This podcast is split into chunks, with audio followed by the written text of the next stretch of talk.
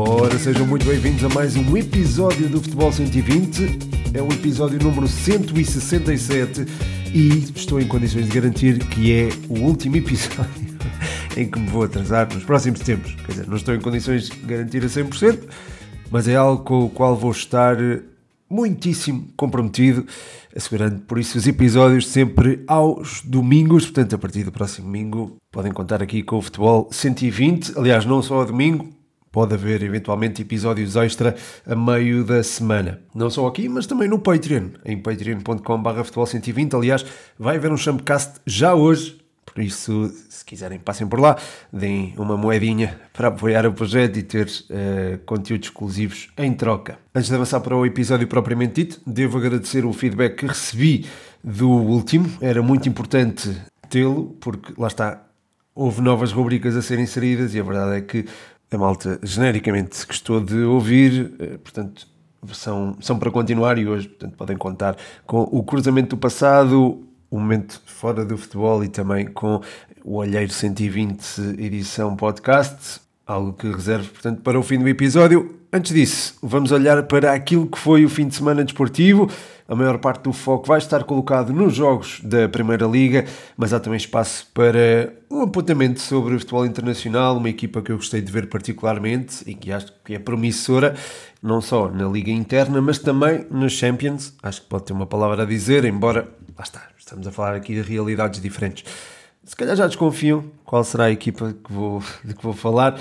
Mas antes disso, há, portanto, futebol nacional para abordar. A primeira jornada da Primeira Liga começou com um Braga 1, Famalicão 2, eh, portanto, a primeira surpresa desta primeira jornada. Uma partida interessante eh, que demonstrou um Famalicão a crescer na partida perante um Sporting Braga que se calhar já estava em modo gestão. Um, numa fase prematura do encontro, e foi precisamente nessa que acabou por sofrer o gol aos 68 minutos pelo Afonso Rodrigues. Como a equipa se adiantou no marcador relativamente cedo, entendo a gestão feita pelo Arthur Jorge, que optou por, por exemplo, retirar o Vitor Gomes logo aos 59 minutos. O próprio Vitor Carvalho também, a meu ver, saiu cedo demais, tal como o Bruma, a meu ver, porque o Bruma é daqueles jogadores que não, podem não estar a fazer um jogo fantástico, mas perante uma vantagem magra no marcador, é alguém que, a meu ver, se devia manter. Uh, isso acabou por não, lá está, não acontecer. O Braga sofreu um gol logo a seguir, portanto, não podemos associar diretamente a substituição ao resultado, porque foi algo que aconteceu a pouco depois de Bruma sair, ou seja, não houve propriamente, não se pode fazer uma relação causa e efeito na opção estratégica, mas acho que podemos ter em consideração o facto de uh, Bruma poder ser útil, de facto, após um eventual gol sofrido pelo Famalicão, e eu acho que isso é algo a ter em consideração uh, a longo prazo. E nesse sentido, a longo prazo, isto, a longo prazo do jogo, claro. Um, depois, o, o, Braga tentou tomar as rédeas do encontro, mas já estavam feitas quatro substituições. Uh, e eram quatro substituições, se calhar já pensadas na gestão do encontro, e acho que isso acabou por penalizar os bracarenses. Famalicão foi para cima, as substituições de João Pedro Sousa foram fantásticas. Aliás, a Aranda entrou com estrondo, se me permitem, e fez, uma, fez um partidaço, como se costuma dizer. A meu ver, é um jogador que deve ser tido em consideração para o resto do campeonato eh, e acho que pode fazer a diferença em muitos jogos que possam estar complicados para o Famalicão. E não só, pode também ajudar a decidir desde cedo algumas partidas é alguém que tem um pedigree impressionante, tem escola Real Madrid e mostra que a tem no, na forma como trata a bola, na forma como finaliza. A meu ver, é um jogador até para voos mais altos do que se calhar até a Liga Portuguesa. Uh, vamos ver o, aquilo que ele vai render uh, e como é que ele veio parar o Famalicão, tendo este potencial tremendo Uh, ou seja, não estou a menosprezar o Famalicão, acho que é uma atenção, é, é, acho que é ótimo para desenvolver talento e nós vimos a forma como o Garte e Pote cresceram depois de sair de lá, mas aqui estamos a falar de uma posição mais adiantada, de um jogador com imenso potencial e com a escola Real Madrid, portanto, talvez esteja aqui noutro patamar. Uh, relativamente ao Famalicão, gostava de falar também da, da situação Ivan Reimer. Uh, é uma pena que um jogador destes uh, não esteja a jogar tanto como se calhar acharíamos que iria estar. É uma pena que um jogador desta qualidade não tenha jogado num jogo tão importante como este, mas a verdade é que há sempre estas questões de mercado que acabam por dificultar o próprio rendimento dos jogadores, não há como negá-lo, isto mexe com, com a cabeça deles e acho que no caso do, do Ivan Reim isto estará a pesar. Espero que seja resolvido o mais brevemente possível e que ele continue a jogar, pelo menos no futebol português. Era bom. Vamos ver o que é que nos reservam nos próximos dias.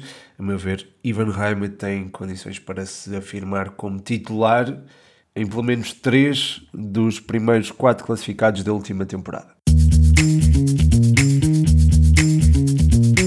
E uma dessas equipas é o Sporting, a meu ver. Ivan Reimer tem lugar naquela equipa. Acho que jogando ele de um lado e Pote do outro, apoiando Vitor Guioqueres, fica ali uma formação muitíssimo interessante. Também podemos pensar ali num 5-3-2, onde há compatibilidade com Paulinho, ou seja, Guioqueres e Paulinho lado a lado, depois com Pote uh, a atuar a partir do meio campo juntamente com Ivan Reimer, tendo uh, o apoio de um médio tampão, podia ser eventualmente Morton e Ullman. Um, acho que isso pode acontecer a longo prazo no Sporting e acho que há de facto compatibilidade entre Paulinho e Guioqueres, os jogadores que fizeram os golos na partida frente ao Vizela, uma partida muito, muito interessante. Curiosamente tivemos golos de rajada, dois golos de rajada do Sporting, dois golos de rajada do Vizela, depois emoção até ao final e aos 90 mais 9 eh, Paulinho acabou por decidir. Um, Relativamente a este Sporting, eu acho que ainda está em construção. É uma equipa que, se conseguir corrigir algumas lacunas, eh, sobretudo ali no meio-campo, será sem dúvida alguma um sério candidato ao título. Um, acho que o meio-campo, o lado direito da defesa, eventualmente, enfim, um extremo, uh, seriam se calhar as contratações prioritárias neste momento.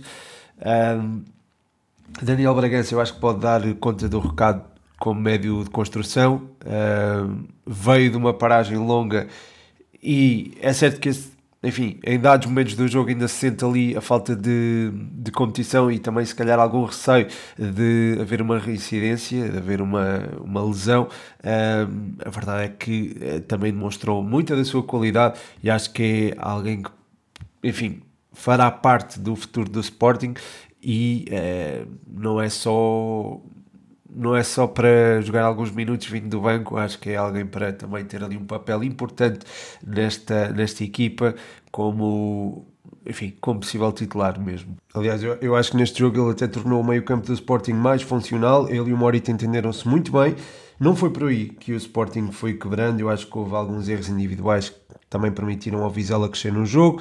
Há que dar mérito, obviamente, àquilo que foi feito no, nos vizelenses. Gostei particularmente do Bustamante uh, e do Kiko Bondoso, dois jogadores uh, bastante interessantes e que, uh, enfim, o, o, Kiko Bondoso já anda cá há alguns anos e acho que é alguém que também tem aqui uma, uma, enfim, um potencial para jogar em patamares mais altos não diria para já os chamados uh, grandes, mas uh, poderá eventualmente estar numa equipa que lute por competições europeias, uh, que, aliás, até pode ser este Vizela este ano, mas um, há equipas que são crónicas candidatas à Europa e eu acho que Kiko Bondoso já encaixa numa dessas equipas.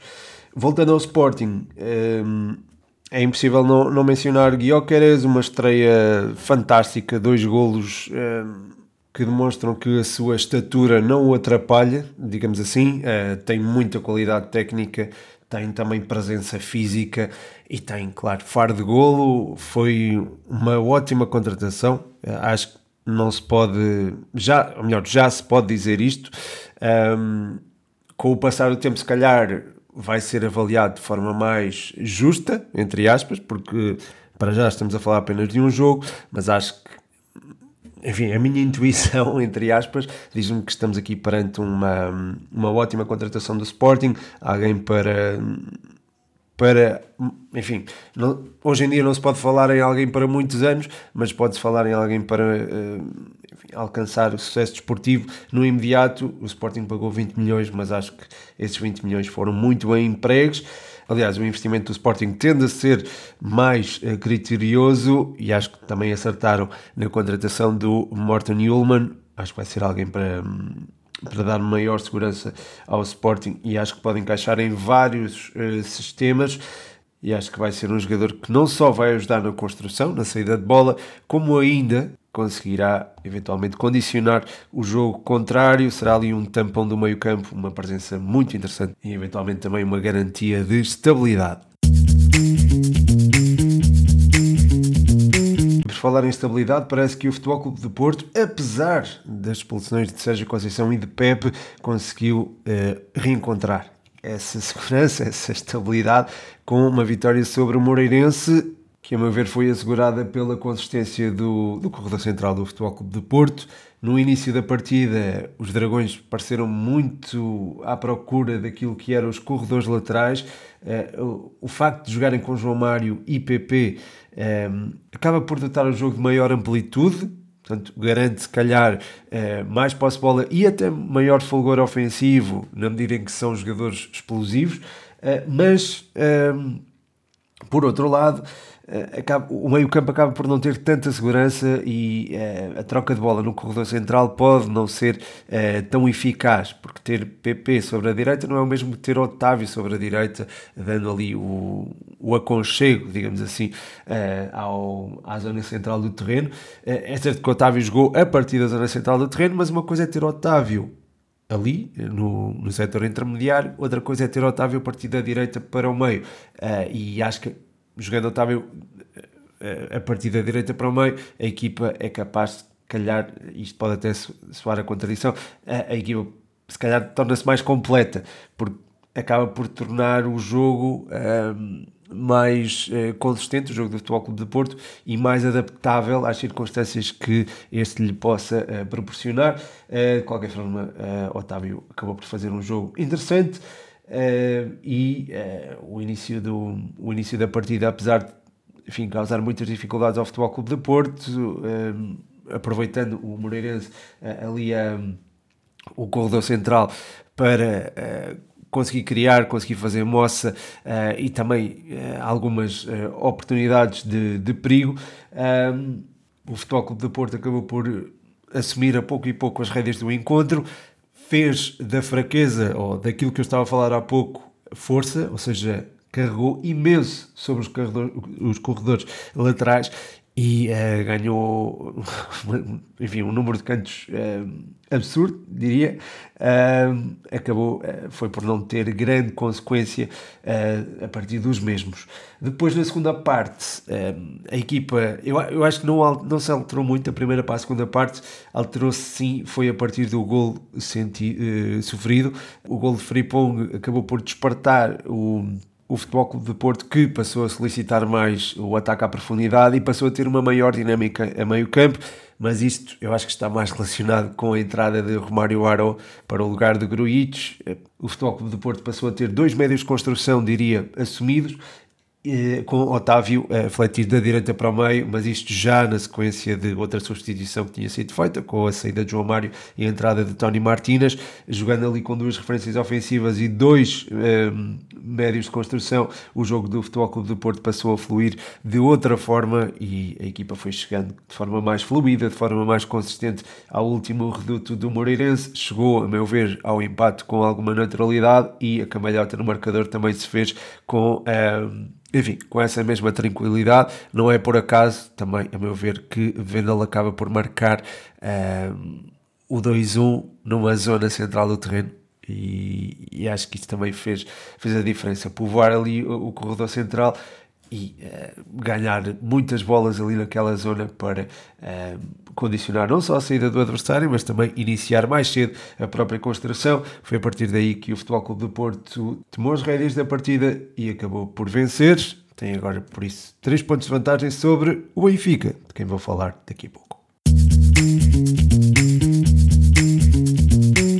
É verdade, o atual campeão nacional não começou a campanha na Primeira Liga da melhor forma, acabou por perder por 3-2 frente ao Boa Vista Eu acho que para entender esta partida é preciso atender ali ao minuto 50, eh, minuto em que Petar Musa é expulso. Até aí eu acho que o Benfica tinha o jogo completamente controlado, já tinha feito a cabeça em água ao meio-campo do Boa Vista, havia três amarelados no setor intermediário dos achadrezados a haver uma expulsão naquela fase, o encontro eu acharia que seria até para, para o lado dos homens da casa, mas a verdade é que uh, uma, uma abordagem de Musa acaba por lhe custar, uh, por, enfim, por reduzir o Benfica a 10 unidades.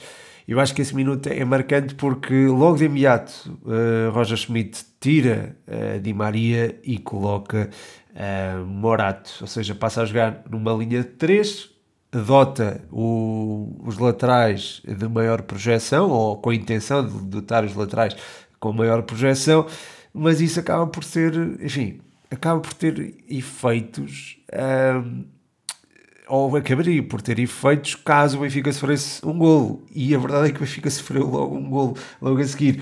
Uh, e jogando, enfim, com uma linha de 3 tornou-se muito mais complicado uh, vir a, ou assumir uh, o, o, jogo, ou pelo menos assumi-lo de uma forma mais uh, dominadora e mais uh, consistente do que aquela que o Benfica uh, acabou por executar. É certo que o Benfica fez um jogo muito, muito interessante com 10 jogadores. até ao gol do Rafa, eu acho que o Benfica fez mesmo uma exibição de superação, uma exibição muito, muito boa para uma equipa que está a jogar com 10 unidades. Uh, mas depois do gol de Rafa uh, foi-se sentindo um bocadinho o cansaço daqueles 20 minutos em que o Benfica esteve, uh, ou melhor, 20, não, 25 minutos em que o Benfica esteve reduzido a 10 unidades e com um resultado desfavorável, portanto, o, um igual. Nesse período, o Benfica, apesar de algumas cautelas defensivas, que se entendem, o Benfica foi dominador e acabou por fazer o 2-1. Acho que sem, ou melhor, com o Di Maria em campo, uh, ou, ou, pelo menos retardando a saída de Maria, eu acho que o Benfica poderia eventualmente chegar uh, ao 2-1 mais cedo e uh, gerir as coisas de outra forma e aí sim uh, meter as trancas à porta com uma linha de três centrais. Eu acho que essa substituição foi muito prematura e acabou por, enfim, acho que teve o seu efeito porque o Benfica desgastou-se nos últimos uh, minutos da, da partida. é certo que é preciso enfim, há aqui erros individuais a ter em consideração, nomeadamente no lance do, da grande penalidade. E depois o 3-2, a meu ver, surge já uh, no, no desespero. Uh, a tripla substituição de Roger Schmidt, quando a equipa estava em vantagem, acho que também acabou por não trazer ou por não acrescentar muito aos encarnados. Eu sei que é fácil falar, enfim, depois do jogo ocorrer, mas logo uh, na altura da substituição de Di Maria, eu fiquei com a sensação que uh, o Benfica podia se ressentir imenso dessa, dessa troca, uh, sobretudo, enfim, entrando um central para o, para o seu lugar, uh, e depois aquela tripla substituição em que entre Chiquinho, Neres e Florentino acaba por tirar um bocadinho da, da consistência que a equipa ia conseguindo ter e apesar de David Neres ter uh, tirado a bola à trave uh, e de ser uma das figuras da reação do Benfica, eu acho que David Neres podia eventualmente ter entrado por Di Maria. E isto podia, podia ter acontecido. Uh, caso pronto, o Di Maria já não estava em campo, mas isto podia ter acontecido.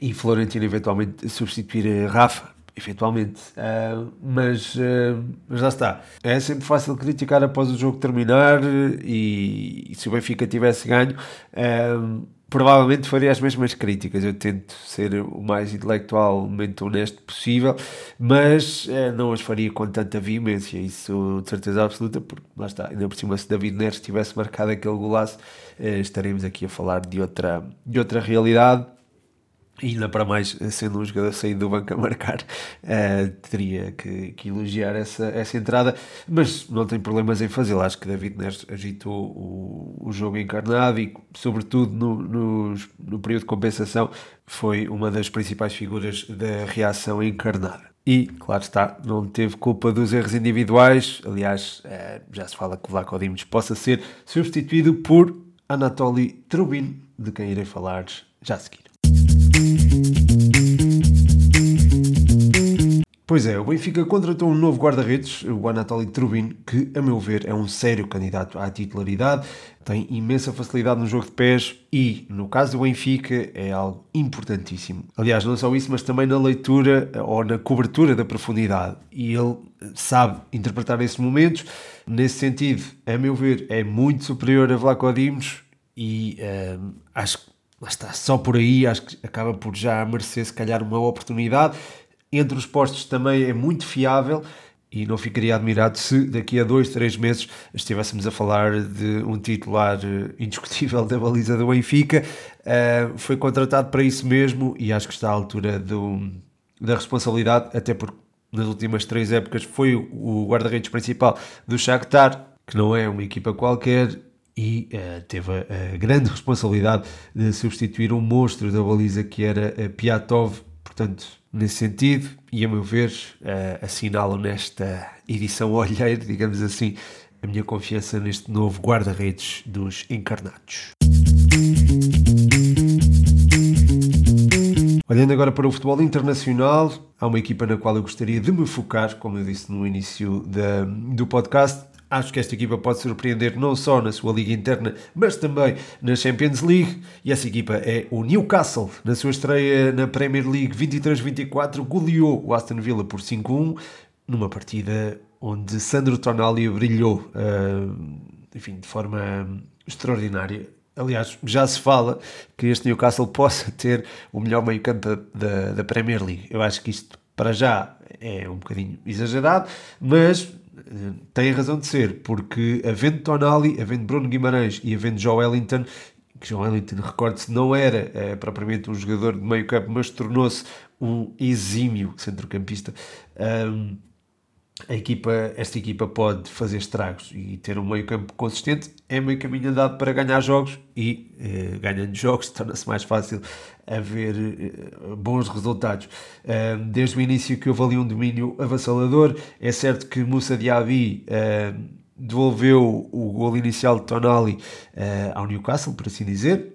Aos 11 minutos estava tudo empatado, mas 5 minutos depois a equipa reagiu de forma enérgica, uh, fez o 2-1 por Isaac, que viria a avisar uh, logo no início da segunda parte, e depois a última meia hora é, é também ela de, de sentido único. O Newcastle acaba por evidenciar a sua supremacia. Eh, os uh, recém-entrados uh, Callum Wilson e uh, Harvey Barnes acabam por fazer, ou acabam por adornar, digamos assim, um, o resultado, fazem o 5-1 e acho que há aqui muito, muito boas condições para que este Newcastle se possa afirmar nesta Premier League. O próximo jogo será já um teste de fogo frente ao Manchester City uh, em Manchester, portanto será um duelo bastante complicado, mas eu acredito que os Magpies consigam pelo menos uh, lutar por, uh, por um bom resultado ficou demonstrada a sua capacidade, eh, ficou demonstrada também a competência de Eddie Howe, que, a meu ver, até agora enaltecido de forma apropriada pelos adeptos de futebol e também pelos mídia. E, enfim, acho que é muito por ele que este Newcastle pode uh, ter uma performance surpreendente, não só na Premier, mas também na Champions.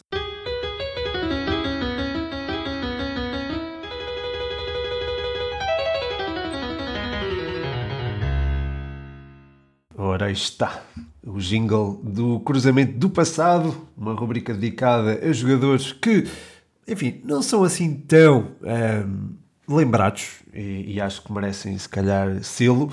Um, nesse sentido, e depois de ter trazido o Fari Faye no último episódio, trago agora Aldo Duscher, um jogador que representou o Sporting Clube Portugal, foi até um dos principais responsáveis pelo fim de uma uh, sequência de 18 anos sem títulos para os Leões. Foi mesmo uma figura-chave no, naquele Sporting de Augusto Inácio, que também tinha jogadores como Peter Schmeichel ou uh, Beto Acosta. Mais tarde viria a representar o Deportivo e foi aí que se afirmou, diria. Uh, fez parte do Super Deportivo que chegou muito longe nas competições europeias uh, e que conquistou, uh, entre outras coisas, uh, duas taças do Rei. Ao serviço do Depor fez sete épocas antes de representar Racing Santander e o Sevilha em 2008, 2009 e 2009-2010, terminando a carreira no Chipre ao serviço do ENP. Em Portugal, portanto, só fez duas épocas, mas as duas épocas que fez tiveram um impacto e acho que nesse sentido é alguém uh, a ser lembrado. Era um número 6, digamos assim, uh, um médio de contenção que uh, dava muita segurança ali ao meio campo do Sporting e mais tarde ao meio campo do Deportivo. Indo agora para fora do futebol, ou melhor, nem é bem fora do futebol, acabamos por estar dentro na medida que estamos a falar de futebol americano.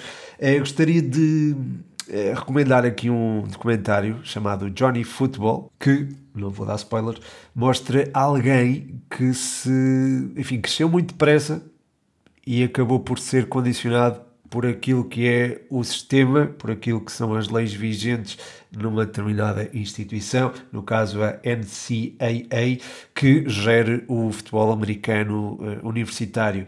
Uh, eu acho que ele acabou por ser prejudicado por isso, acabou por perceber que uh, merecia, se calhar, ser valorizado monetariamente por aquilo que deu a ganhar à NCAA e também por aquilo que por aquilo que jogava no fundo. É certo que há ali também algumas um, algumas vertentes e algumas características da personalidade que podem não ser associados ao típico atleta que acaba por se destacar, ou seja, um atleta que cumpre rigorosamente uh, aquilo que lhe é uh, pedido. Uh, Johnny Football não era assim, pelo contrário, mas também mostra a forma como, enfim, um jovem pode ganhar imenso dinheiro ou ganhar imensa projeção e depois cair abruptamente. Um, é interessante, eu acho que o documentário é muito interessante, há ali vários ângulos a explorar e, e, também por tratar de esporte e por tratar de futebol americano, que eu gosto particularmente, acaba por me. Enfim, acaba por, acabei por gostar bastante e uh, deixo também aqui a recomendação, mesmo que não gostem de futebol americano, acho que podem passar aqui um bom serão a ver eh, este documentário. Pronto, chega ao fim mais um episódio. Tentei cortar ali o tempo das rúbricas para que se cumprisse o, o tempo abaixo dos 30 minutos. Espero que tenham gostado. Uh, deixem o, o, vosso feedback, é, volto a dizer, é muitíssimo importante. Portanto, estejam à vontade para, nem que seja dizer mal, é, é, é sempre bem-vindo o feedback, mesmo que negativo, porque esse feedback também ajuda a crescer, portanto venha daí esse, esse feedback é positivo ou negativo, fica a aguardar. Malta, muito obrigado por ouvirem até ao fim, muito obrigado a todos os que apoiam este projeto em patreon.com futebol 120 esses terão direito a um... A, mini episódio extra, um Champcast, onde irei falar de alguns jogadores em evidência nesta rentrée, digamos assim, do futebol europeu. Portanto, passem por lá para ouvir. E é isso. Deixo-vos com um grande abraço. O meu nome é Pedro Machado e este foi mais um episódio do Futebol 120.